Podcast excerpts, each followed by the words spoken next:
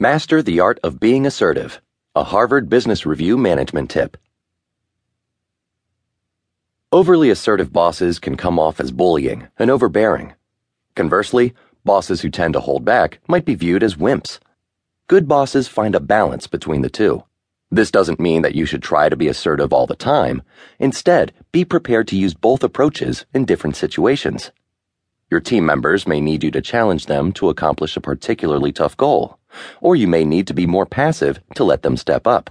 Be flexible. Use your emotional intelligence to determine whether being assertive or laying low is more motivating.